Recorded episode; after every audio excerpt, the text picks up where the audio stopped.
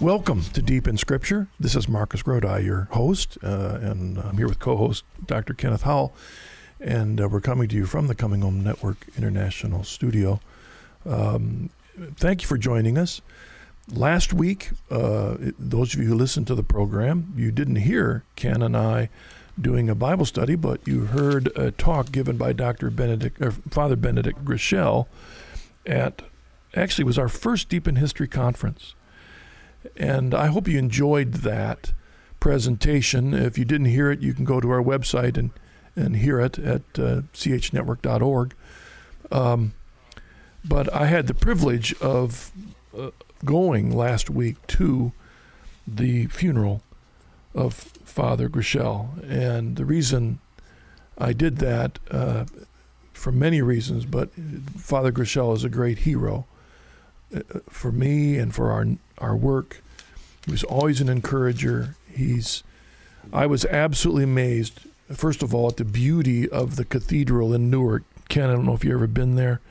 I have not. It's no. absolutely astounding. I had no idea. Wow. I've mm-hmm. been to a number of cathedrals in Europe, and the cathedral of the, uh, I think it's Cathedral of the Sacred Heart in Newark, New Jersey, is as beautiful as anything I've seen in Europe. Uh, it was a Goth- wow. Gothic cathedral. It's absolutely amazing. Wow. Took over 100 years to complete. Um, and that cathedral, during the funeral mass for Father Groeschel on Friday, was full to standing room only. And what was particularly amazing is it looked to me that over half of those gathered were religious sisters and brothers, as well as priests and bishops and it was amazing to me. And uh, you know, we we pray for the repose of, of Father Groeschel, and we ask for his intercession. Ken, I don't know if you had very much contact with Father Groeschel. I do, do know that during his presentation that we presented on the program, he was always referring to the talk you had just given before he gave his talk. well, he certainly was a, a great man of uh, a great example, and I think now a great saint. And so we should pray through his intercession because I, and I learned so much from him in his life, both by his example and by his teaching. Strongly recommend his books, and even his first really uh, recognized book on spiritual passages. You know, is just a, a, wonderful book. I think that's what's called Spiritual Passages. I think that's I think the so, right yeah. name, but it's uh, mm-hmm. where he takes the traditional three ways of the spiritual life and then examines them from his own study in psychology. And mm-hmm. uh, it's just a wonderful uh, book dealing with the traditional spiritual uh, steps in, in, our growing closer to our Lord Jesus Christ. Okay, Ken, uh, let's. We've got an email before we jump back into Romans. We took a, a, a hiatus two weeks ago into James, but this email draws us into that discussion because Marion writes, Dear Marcus and Dr. Howell, in last week's slight detour from Romans into James, there is a verse that you avoided. Could you briefly discuss James chapter 2, verse 12? So speak and so act as though as those who are to be judged under the law of liberty. End of quote. And then she writes, Doesn't this refer to the freedom that Luther proclaimed when he said that a person in faith was now free from any laws constricting their lives. Thanks, Marion. Ken, why don't you go ahead and, and expand on this a little bit because she's really touching on an interpretation of justification and re- reconciliation, all the stuff we're dealing with in Romans, but she's touching on a theology that does indeed divide Christians, and that's understanding the liberty that we have in Christ as James talks about here, the law of liberty. What was James talking about? Well, in in that particular text that uh, you quoted uh, from verse twelve, when he speaks about the the law of liberty being judged in the law of liberty, um, it's necessary to ask the question: um, What does he mean by law? What does he mean by liberty? And he uses the word law, and right in this context. If you look up in verse eight, for example, chapter two, verse eight, he says if you keep or fulfill the royal law according to the scripture, you shall love your neighbor as yourself, you do well. In other words, he's saying that the, the law that comes from the king, the royal law, is the law of love. And he uses this law, he uses this expression, the perfect law of liberty or the perfect law of freedom, also back in chapter 1 in verse 25, where he says that the person or the man who stoops down to look into the perfect law of liberty and abides in it will not become a a, a fruitless um, hearer of the word that forgets everything, but a doer of the word. In other words, the law of liberty is the law that frees us up to be able to serve God and neighbor, to fulfill the commandment, love God with all your heart, soul, and strength, and to love your neighbor as yourself. And that's clear from chapter 1 because in verses 26 and 27 of chapter 1, he goes on to talk about that very thing. If you bridle your tongue and if you serve um, your religion, if you serve by caring for orphans and widows in their affliction, then you keep yourself unspotted from the world, you're fulfilling the perfect law. So the law of liberty is not a liberty to do anything you want, it's a liberty to fulfill God, God's law, because God's law gives us true liberty and freedom. I wonder if this is a parallel, Ken, because I was thinking about, you know, you and I are both fathers, and we have children, and for a, a certain time of their life, they're under the rules that I establish in my home. And if they're going to live under my roof, they're going to live by our rules. And if they don't, then we got some problems. In a yeah, different, at different stages of their life, whether they're you know young children then adolescents and then teenagers and young adults you know how they are responsible to following those laws does change but at some point there's going to be a law of liberty when i give them the boot and they're out on their own that's right you know they're out you know well does that mean now they can do anything they want well no because we hope that as fathers we've helped their heart be trained into understanding the rules that they need to live by, not just because Dad said so, but because they're right and true. That, exactly. Yes. Yeah, that's and right. that's essentially what what happens when we are adopted into the family uh, because of what Christ has done for us. We are now children of God, uh, and we're free from the law in the sense of you do A, B, C, D, and E in the Old Testament, included circumcision, and then you're right with God. Well you know, it's it's the law of love that surpasses that, but does not necessarily free us from the Ten Commandments or other things. It, it, it, often people, and Luther did this, you know, seeing a contradiction between Paul and James uh, in their understanding of faith and works and how you live this out and how you understand the law. But I want to draw attention to Galatians 5 1 through 7 actually 1 through 6, because here's a place where Paul and James are right on, saying the pretty much the same thing.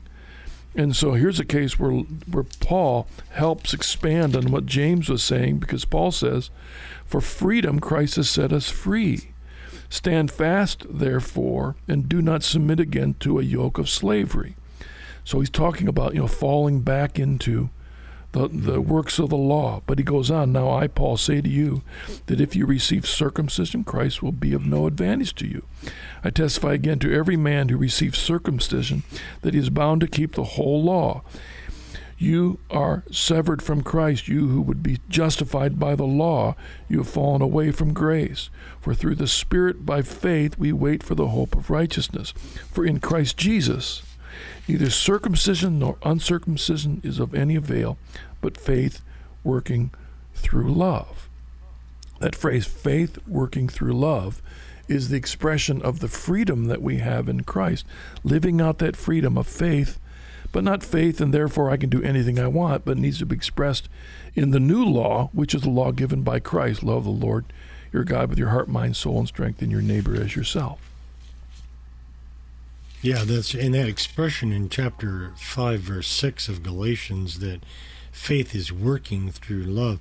is exactly what James is talking about in chapter 2 when he talks about the, the works of faith. In other words, faith naturally works itself out in the way that it expresses itself and the motivating, or you might say the the air in which all of that work that work of faith takes place is love itself.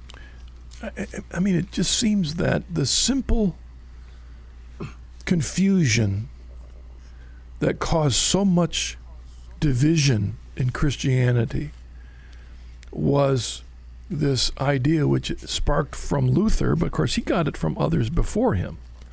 You know, he got it from his ph- philosophy professors when he was in school, as they were teaching him nominalism. But this this re, uh, resistance uh, to the works of the law, this idea that if I do this, God owes me this. So, in the resistance to that idea and a movement to faith alone, there was this resistance to to any rules that we have to follow.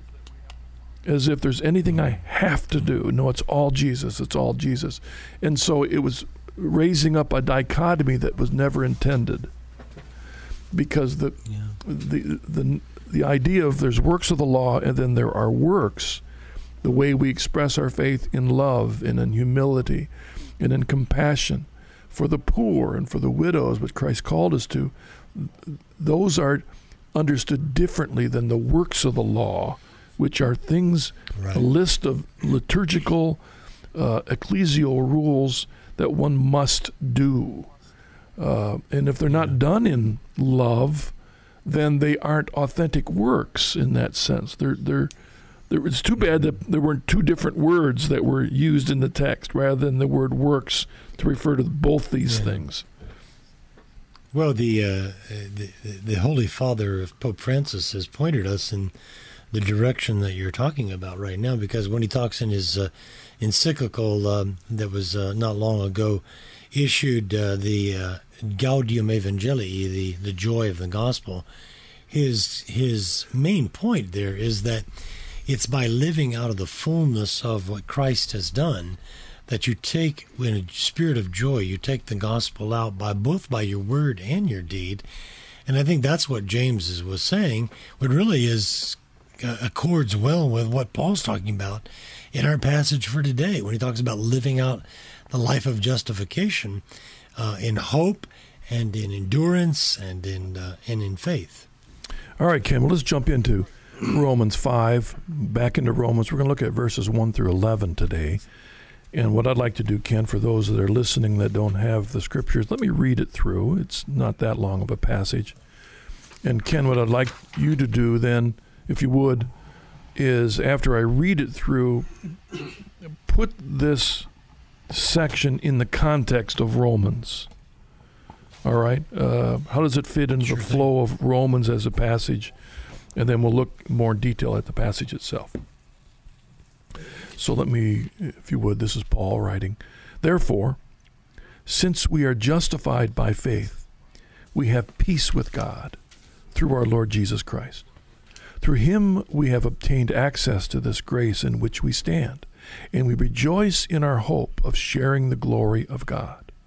More than that, we rejoice in our sufferings, knowing that suffering produces endurance, and endurance produces character, and character produces hope. And hope does not disappoint us because God's love has been poured into our hearts through the Holy Spirit, which has been given to us. While we were still weak, at the right time, Christ died for the ungodly. Why, one would hardly die for a righteous man, though perhaps for a good man one would dare even to die. But God shows his love for us in that while we were yet sinners, Christ died for us. Since therefore we are now justified by his blood, much more shall we be saved by him from the wrath of God. For if while we were enemies, we were reconciled to God by the death of his Son, much more, now that we are reconciled, shall we be saved by his life.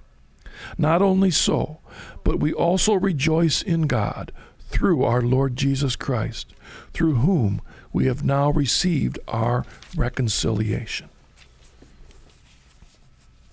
Well, uh, Marcus, this passage begins with a, uh, a therefore, and uh, as uh, old Protestant preachers used to say, you know that uh, when you have a therefore, you have to ask what it's there for.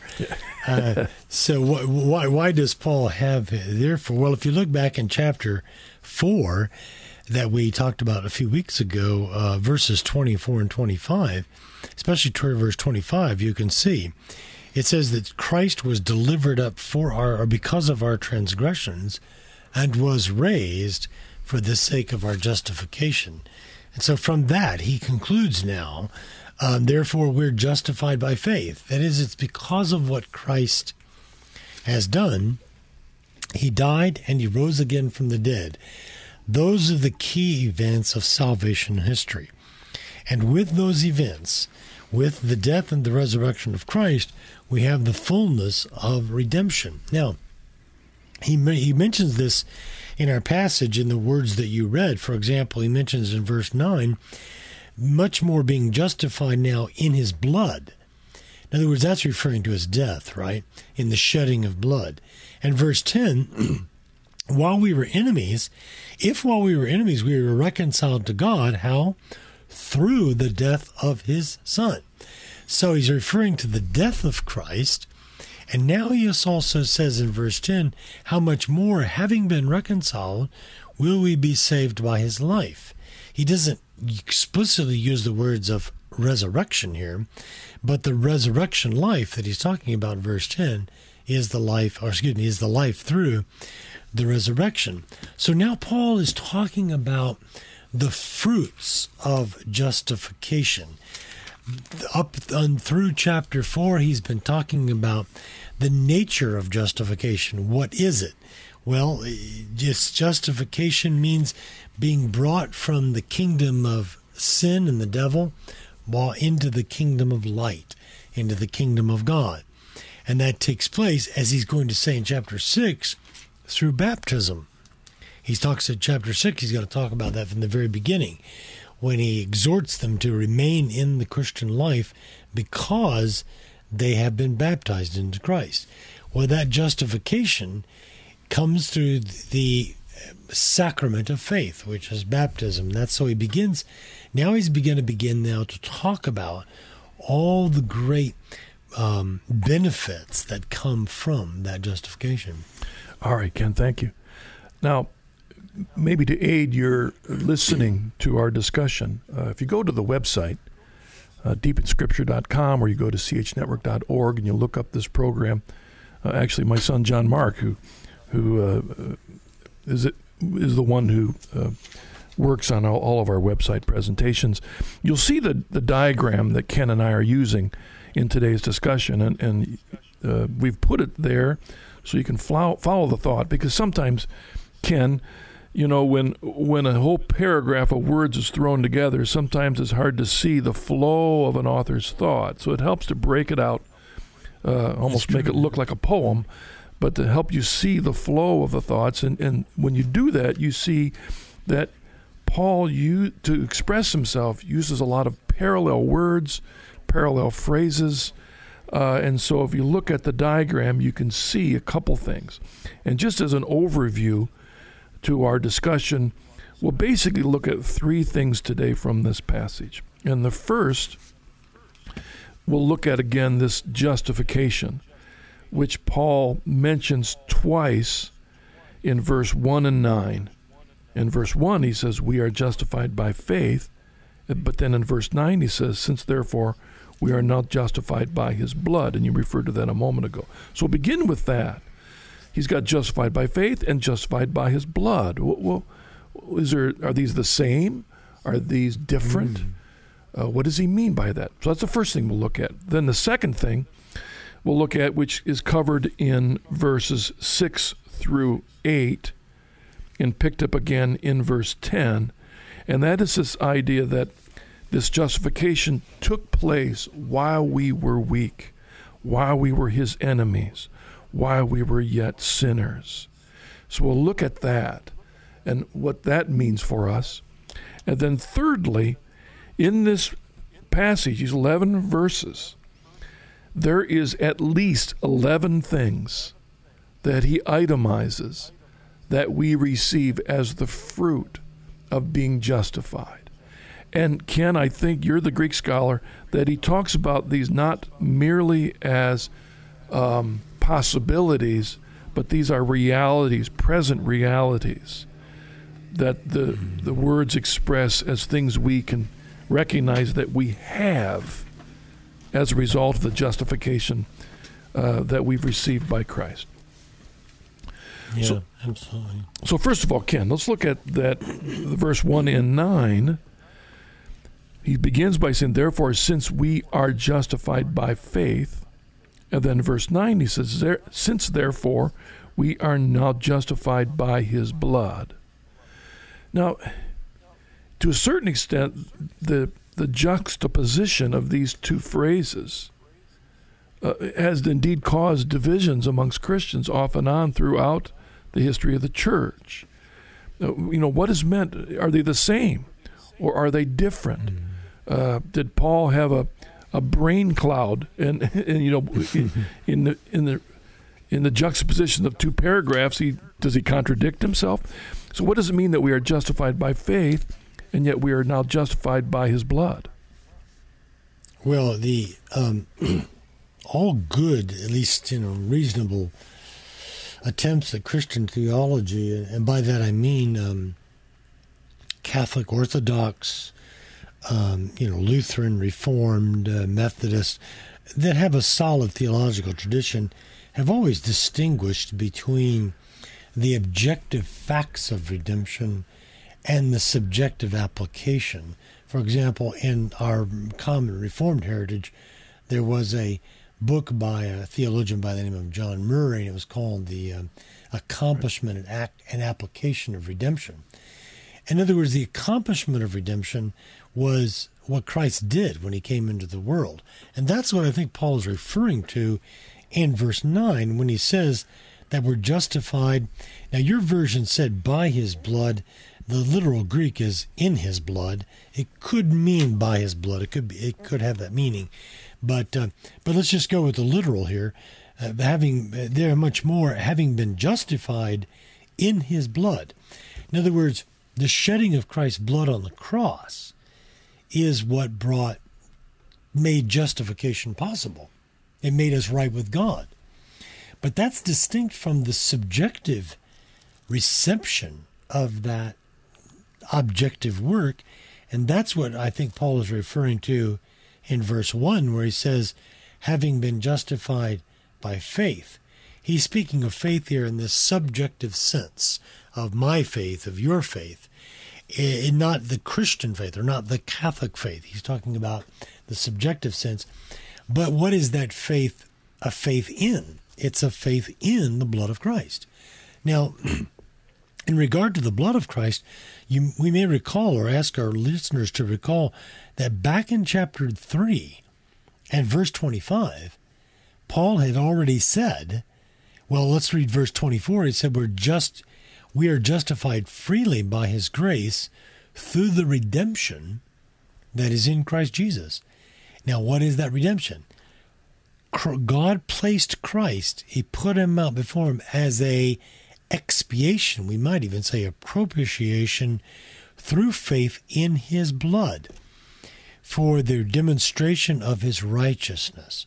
In other words, God put Christ there as the expiation for our sin, and through faith in his blood, in his bloody cross, that's how our sins are forgiven. So no, Paul is not saying that just that the that justification in his blood and justification by faith are the same. He's saying that one is referring to the objective and one to the subjective. Uh, in Ephesians, another one of Paul's letters, we see the same ideas. So it's often good, Ken, to compare, you know, other places where where Paul is speaking Oh, to a yes. different group, it's saying the same thing. So verse chapter one seven of Ephesians, where um, he has already said he had destined us in love to be his sons through Christ Jesus, according to the purpose of his will. But then in verse seven, he says, "In him we have redemption through his blood." the forgiveness of our trespasses according to the riches of his grace which he lavished upon us. So there is again, he's saying what you said. This is something we've received as a gift, as a result. We have this redemption through his blood. And then again in, in chapter 2, he says, uh, where we have it here, um, uh, chapter 2, um, oh, verse 13. But now in Christ Jesus, you who were once far off have been brought near in the blood of Christ. Mm-hmm. So again, uh, there he's, he's referring to the while we were yet sinners, while we were yet far off, while we were yet divided, His yeah. blood brought, brought us together. So that's the, as you said, the objective reality, but needs to be accepted through our faith, right. through our surrender. And Ken does this also, though using a different word in verses 10 and 11, we see him speak about the reality of our reconciliation to God. Verse 10, we were reconciled to God. Later, we are reconciled. And in verse 11, he, he ends with, we have now received our reconciliation. How is the word re- reconciliation to God compared to the word justified by faith, justified in his blood? Well, this is a great question because it, what it brings up is the fact that in all of uh, the language, the vocabulary of, of uh, Christian vocabulary in the New Testament, you have different windows, and the window of reconciliation is slightly different than justification. Okay, we're going to pause on that one, Ken, because that's a, I think it's an important issue because reconciliation, to a certain extent, deals with every human being, where justification might be slightly different. Let's come back to that in a moment after the break. You're listening to Deep in Scripture. We'll be with you in just a moment.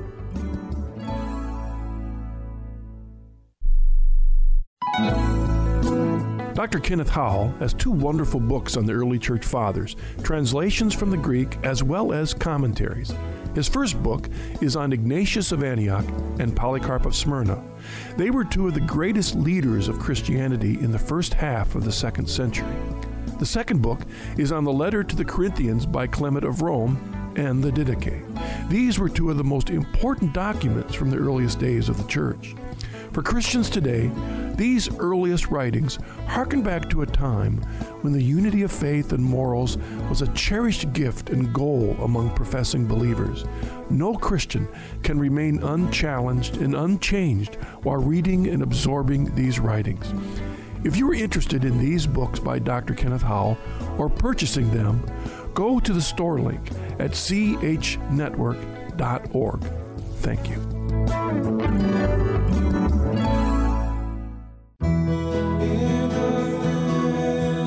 Next time on The Journey Home, Marcus's guest is former Protestant evangelical Jack Tripp. See why he left his faith tradition to make the journey home to the Catholic Church. On the next Journey Home, only on EWTN. The Journey Home is seen and heard around the world on EWTN. For dates and times in your area, log on to EWTN.com. Deep in Scripture is brought to you by the Coming Home Network International. We are a network of inquirers, converts, as well as lifelong Catholics helping one another grow closer to Jesus Christ. On our website, you'll find conversion stories, articles, and videos, as well as information about becoming a member and receiving our CH newsletter. Visit chnetwork.org or connect with us on Facebook or Twitter.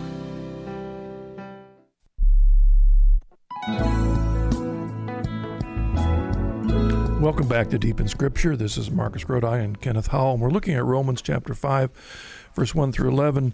Ken, I paused you right in the middle of a thought. We were you have been talking about uh, seeing justification by faith and justified by his blood as two sides of the same coin, one being the objective reality that that Christians have received as a result of the death and resurrection of Christ, uh, but that must be received by faith. And so he begins chapter 5 accepting the reality that the, the people he is writing to are Christians who have been justified by the blood of Christ, but also they have accepted it by faith. And so it is a reality in their lives. But he also uses in verse 10 and 11 a different term that we were reconciled by God. We are reconciled. Then, verse 11, we have now received our reconciliation. What is the difference between justification and reconciliation? Yeah, I think these are justification and reconciliation are two different, uh, you might say, windows, verbal windows on the great work of redemption that Christ has done. In the case of justification, the question that underlies that or that's behind that answer is how can I be right with God? How can I be a just man? How can I be, as it says of Joseph? Uh, by the way, it says of Joseph in, in chapter, uh, I think it's one or two of Matthew, that he did not want to divorce Mary because he was a just man. He was a dikaios in Greek, a tzaddik in Hebrew. And that's what, it's the same word, dikaios, which is talking about here in Romans. How do I become a righteous man? The question of reconciliation, however, that's behind that that that answer is the question of how can I get back in relationship with God? Both are necessary. In order for me to be in relationship with God, I have to be a just man because God is a perfect and, and cannot allow sin into his presence. But on the other hand, um, how reconciliation is is envisioning our distance from God.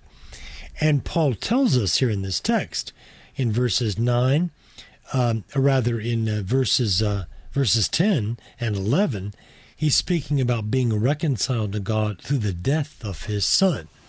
And that once that reconciliation is accomplished, then we can have confidence that we will be saved by his life. I think it's significant the way that Paul ends this section of Scripture um, when he says that not only that, but we rejoice in God through our Lord Jesus Christ, through whom we have received the reconciliation. That's what Paul he's summarizing. He's saying we we this is what it means to have a relationship with God, to be reconciled to Him. And being reconciled to God, the reconciliation is done. Christ accomplished everything that was necessary, but it has to be applied to us individually in justification. Yeah, there's a mystery here, Ken, isn't there? I mean, and, and part of the danger that Christians get themselves into is uh, uh trying to nail down the mystery, the either ors, mm. when sometimes yeah. it's a both and, not not an either or, a distinction. Sometimes there's a both and here, and you know the both and of justified by His blood and by faith. There's a mystery there. You know, to a certain extent, one could say that every single human being that has ever exists as a result of the blood of Christ has been reconciled to God, has been redeemed. Right? Mm-hmm. Everyone has been redeemed. That's right, yeah. And God desires, second law, that every single human being be saved. He says that in, in Paul's letters to Timothy. God, God desires that. But that doesn't mean that everyone will be saved. It involves grace. It involves the mystery of, of faith, which comes from grace. It involves living that faith out in love, which comes from grace.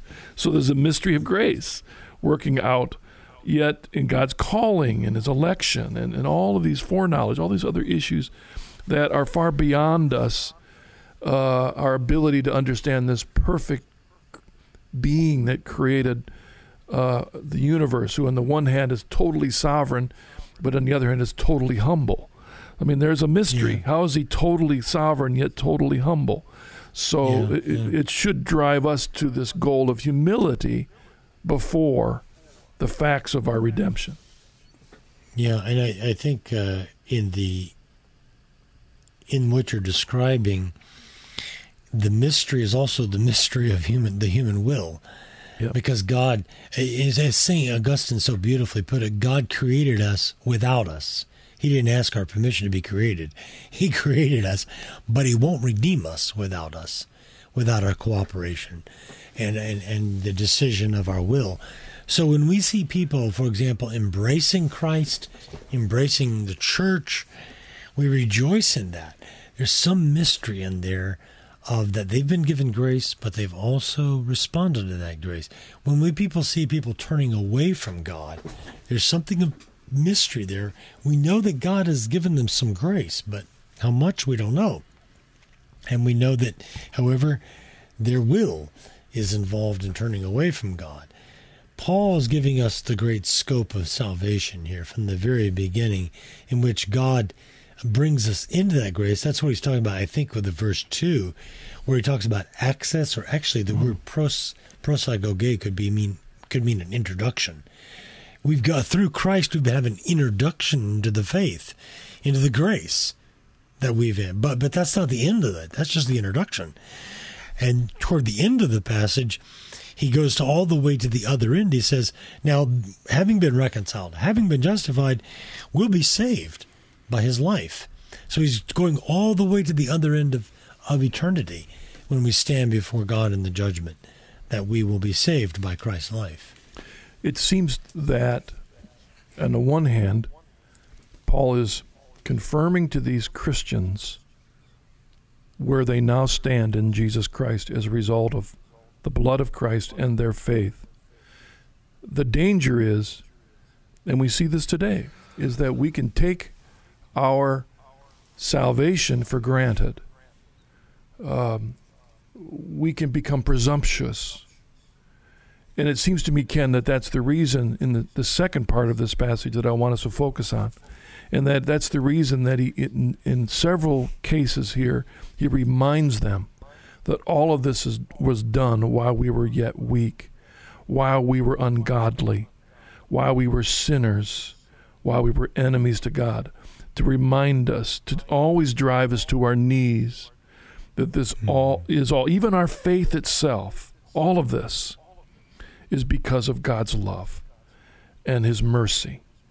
Uh, mm-hmm. While we didn't deserve any of it, yet He loved us. Well, this is uh, this is really uh, profound when you think about this in the context of the human experience. My my friends who are priests, uh, they talk about people that come to, you know, confession. Obviously, not identifying any sin or any sinner, but when they talk about the human dilemma, what they constantly, I constantly hear them saying, is something I felt myself how unworthy we are to come before God. This seems to be deeply imprinted upon the human heart. So when people come to confession, it's not just because they're Catholic, it's because they're human that they have this how could God receive me or accept me? Now, there's one way to deal with that problem. Actually, there's two ways. One, the first way is the way of that a lot of people fall into, and it's what you said. It's presumption and that is, yes, I'm a terrible sinner, but but God is so merciful that He just won't ever condemn me because uh, it's either that God is merciful or you know, but I'm not as bad as the next guy, you know. So I mean, I I haven't I'm not as bad as I could be. Now, the other way, though, is to say, I'm a sinner and it's hopeless. Without God, I'm, I'm, I'm going to make this. God, have mercy upon my soul. And that's what people are doing when they come to confession.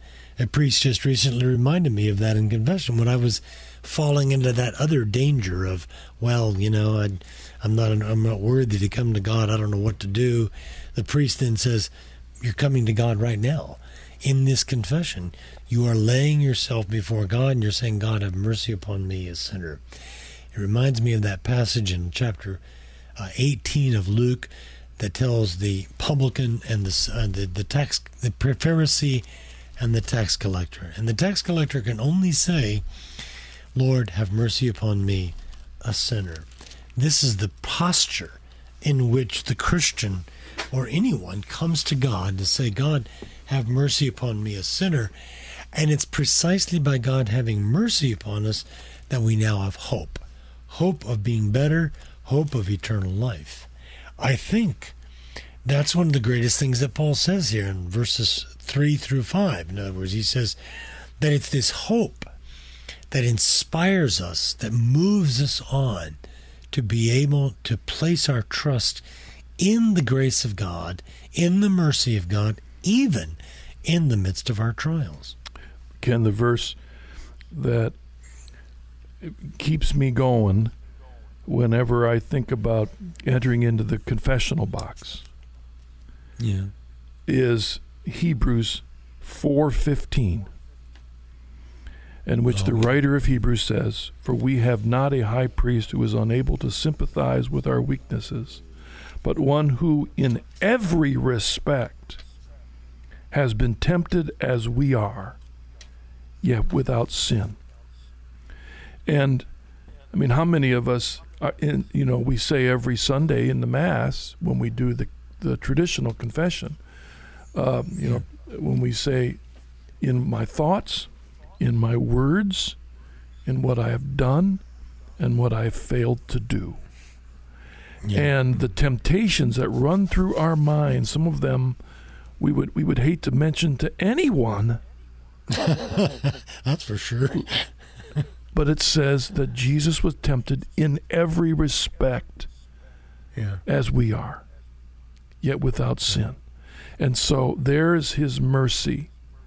That's why it says in here, in the verse we're looking at, that Christ died not for the worthy, but for the ungodly.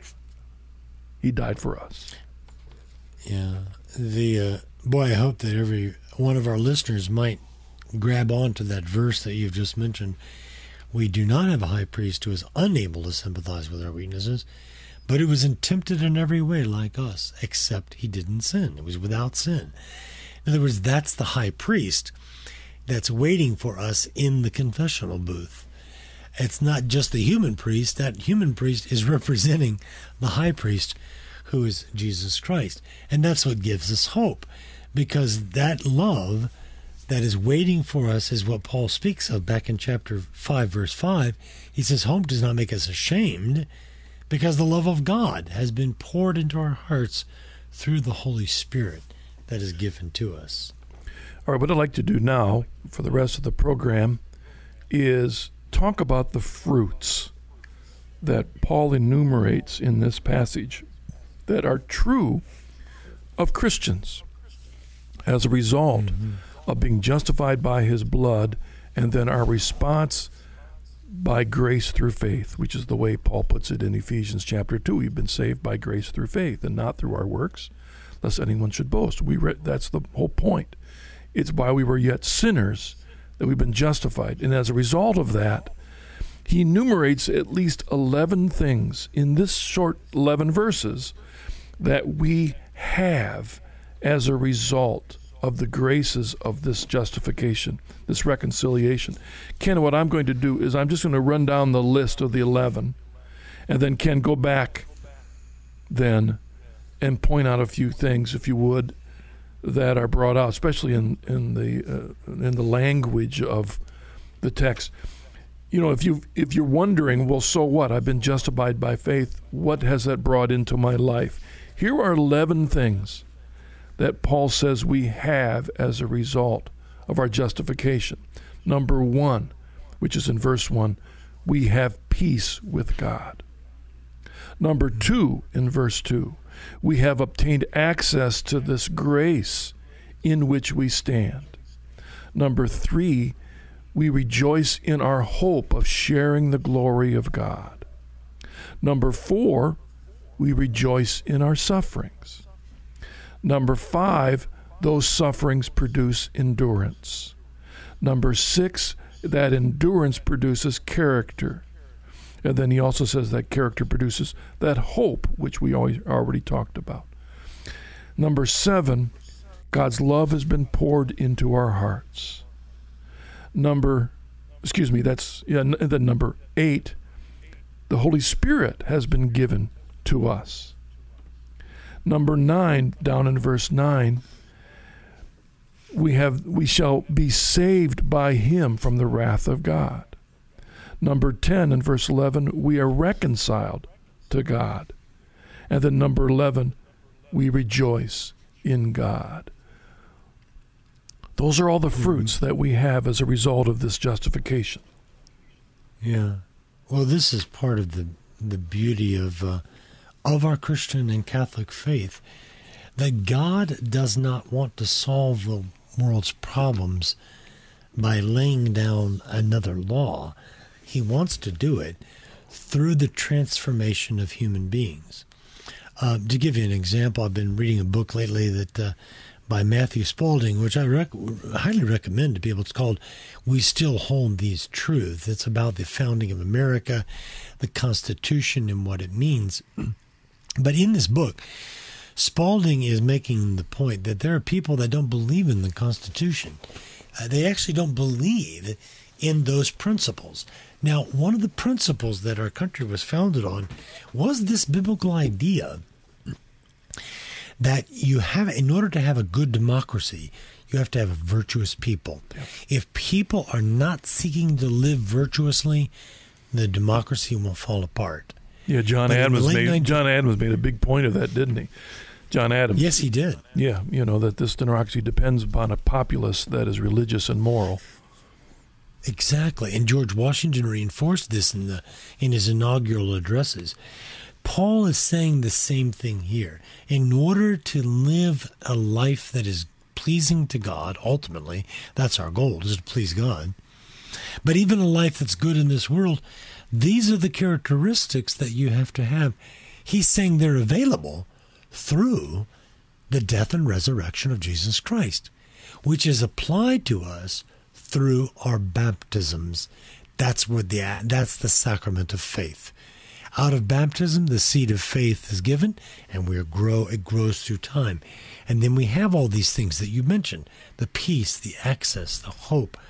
But even in our sufferings, we learn endurance and character. Now, I particularly find myself drawn to that particular feature because when he says in verse 3, we rejoice, we exult even in our tribulations, knowing that tribulation produces endurance or um, patientia, the, the way they translate it into Latin, which we get patience from. In other words, in our tribulation, living in the Messianic era, suffering for Christ, even that works something good in us. And because the more that we endure, the more our character is uh, strengthened. And when we see our character strengthened, then what do we have? Well, he goes back so around the circle. He says we have hope now because we see that we're growing in God's grace. And that's, of course, what we hope for our one, one another. That's what we hope for our, our audience, for everyone, that we're growing in that character. And therefore, we're going to have greater hope in our lives that we will indeed be finally saved through his blood. I'm going to throw a verse in here for our audience, which uh, Ken I never saw before when I was a Presbyterian. Um, I didn't purposefully ignore it, but I didn't see both sides of the equation that Paul emphasizes in Philippians chapter 1 verse 29. It's quite a profound verse.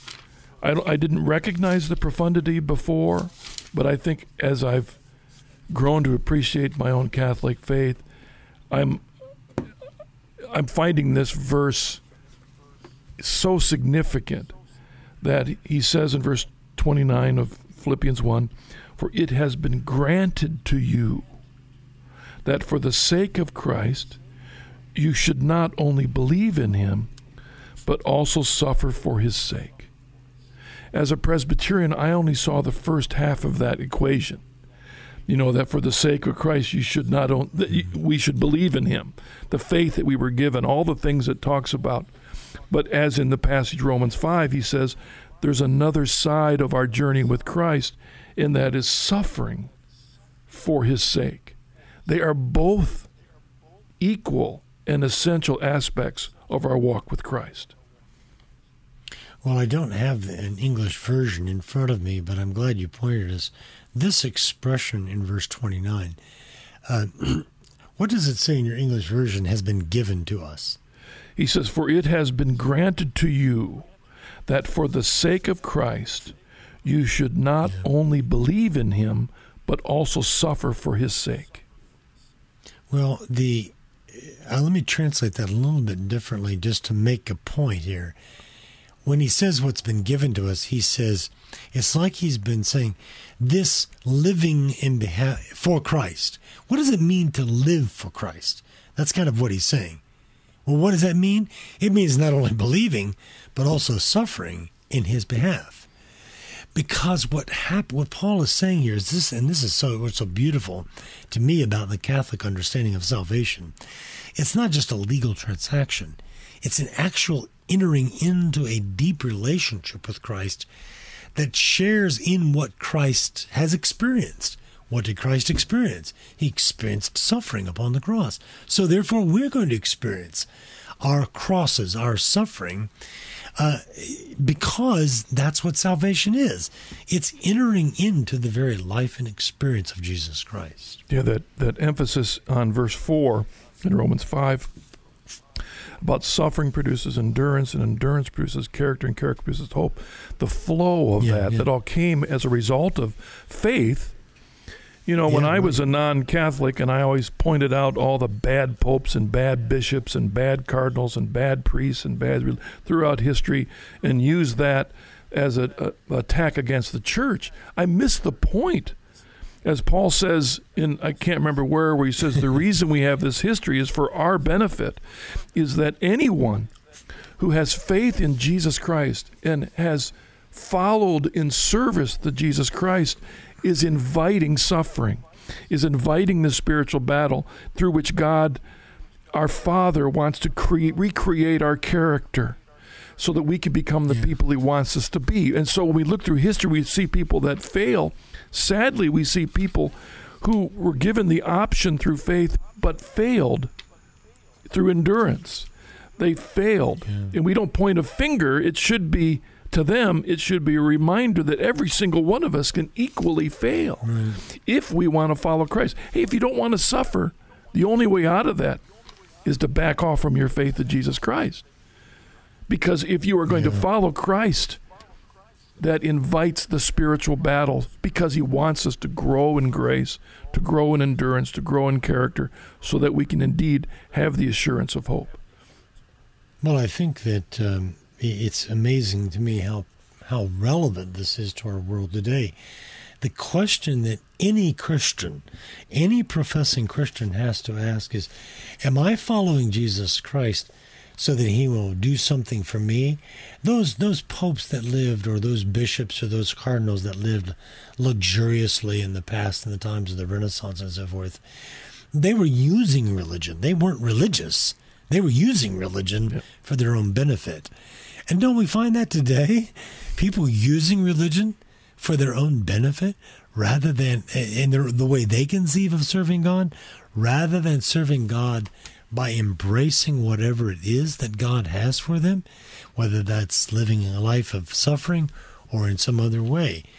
Um, you know, I'm reminded of what you were saying there. I'm reminded of recently, I've, the last few months, I've been translating uh, Saint Cyprian of Carthage's The Unity of the Catholic Church. I was just translating again and commenting on chapter 9 of this when he quotes from this famous text in second john or first john where he says talking about the heretics he said they went out from us because they were not of us. And he also quotes first corinthians paul 11 19 where paul says it is necessary that there be have there be heresies among us that those who are approved may become manifest so there's going to be false believers within the church and, and there's God is going to send persecution and difficulty to the church precisely to, to test our faith, to, to give us that endurance, that proven character, so that we will stay faithful to the very end. Because remember what Jesus said it's he who endures to the end that will be saved. It's not he who enjoys it now, it's he who endures to the end that will be saved. And that's why God gives us this peace and this joy so that we can endure the end. One of the things, just in closing from this passage, that if any of us feels inadequate before God in the privacy of our prayer closet and we wonder if we can lay before Him the concerns, we need to remember what Paul says here that we come before God because we have peace with Him. We've received His grace, we have His hope, the grace that helps us through the sufferings. His love has been poured into our hearts. The Holy Spirit has been given to us. And as a result, in verse 11, we can rejoice in God because of these great gifts He has given us. Ken, thank you for joining us today. Well, thank you, Mark. It's enjoyable. Very thank you. And uh, all of you, thank you for joining us. I hope that this is encouragement to you. Please go to deepinscripture.com uh, or chnetwork.org uh, to, to look at the more programs, to find out what our apostolate does. But we'd also love to hear from you. Please let us know your questions. And God bless you. Look forward to being with you again next week.